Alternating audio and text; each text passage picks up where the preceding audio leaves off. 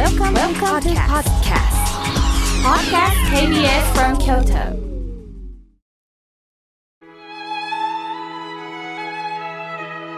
改めまして、僧侶の河村妙慶です。さて、法話の前に妙慶よりリスナーの皆様に報告があります。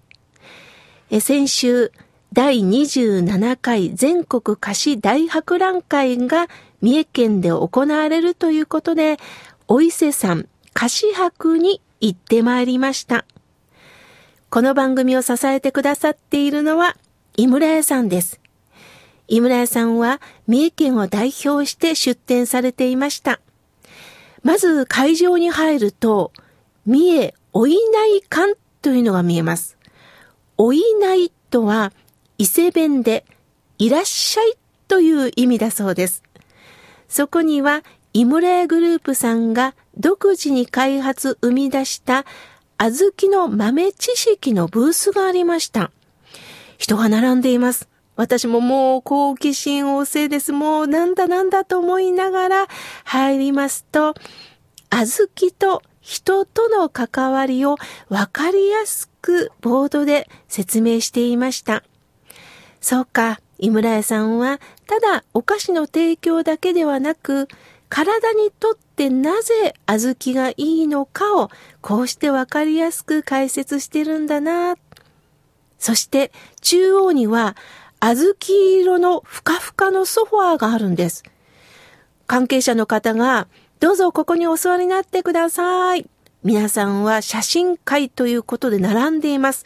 なぜならば、そのソファーになんと巨大な小豆バーのプレートを持って、小豆ちゃんのぬいぐるみがあるんですね。私初めて見ました。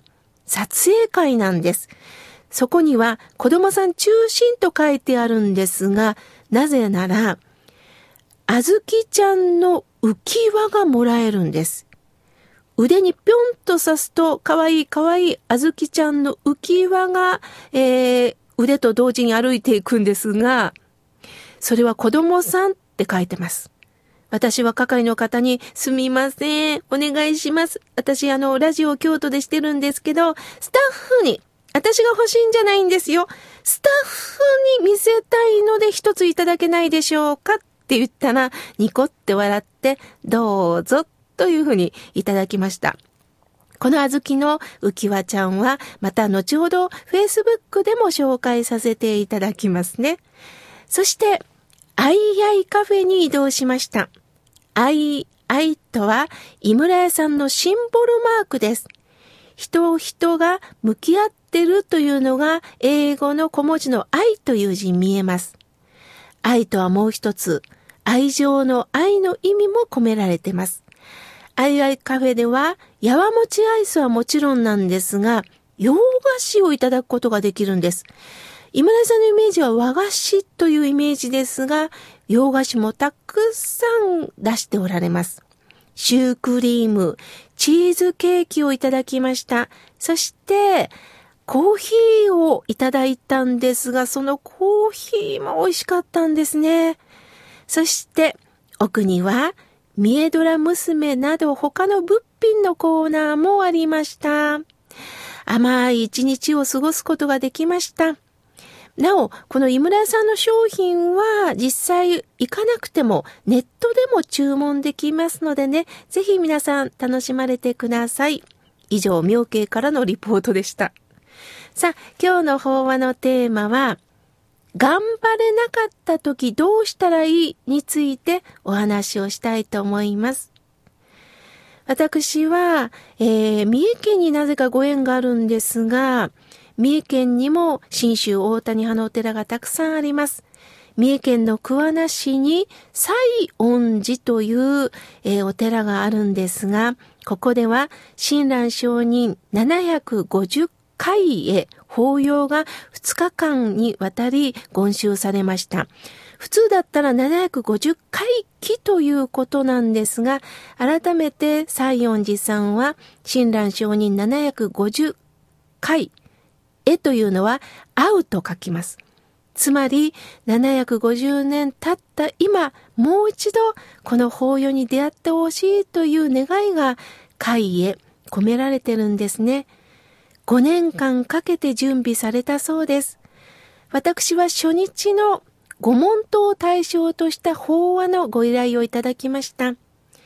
この西園寺さんは全国より仏法に出会いたいと多くの方がご弔問なさいます。それは前住職、そして現住職が一人一人に向き合い、親鸞聖人の教えを伝えておられるんです。時には酒を交わし、宿泊もされるそうです。もう何十年も続いてるそうです。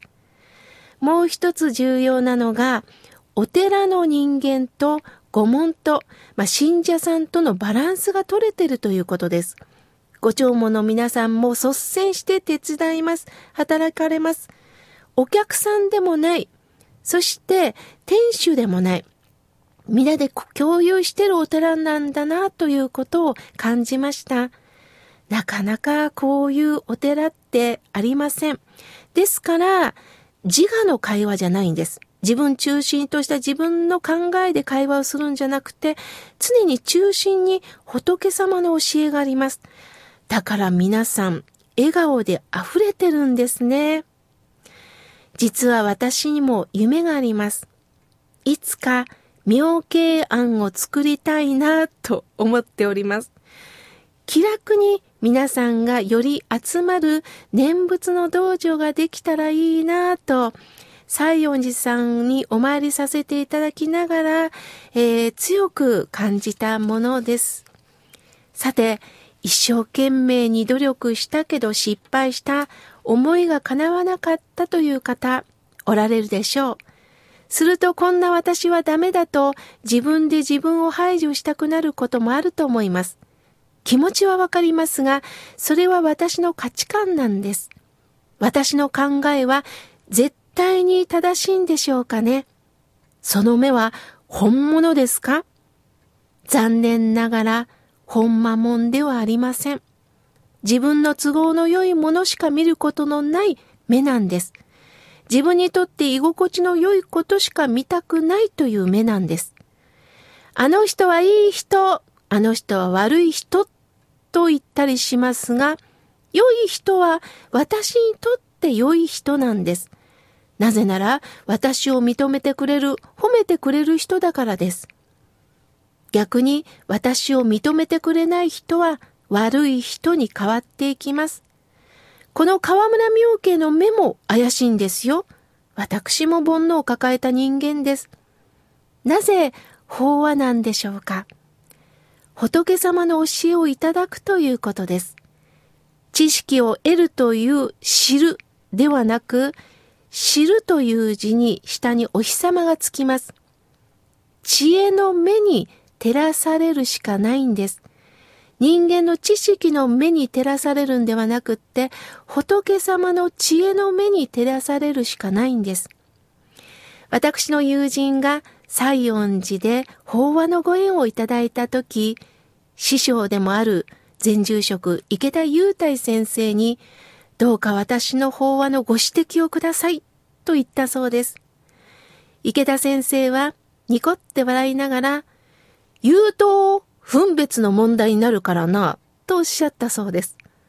つまり指摘というのはあくまでも自分の評価です。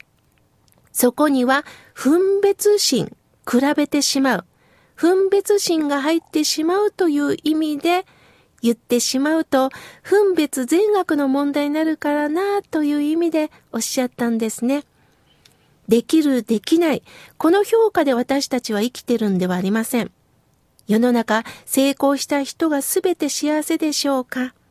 逆に成功したために家族の関係が悪くなったということもあります。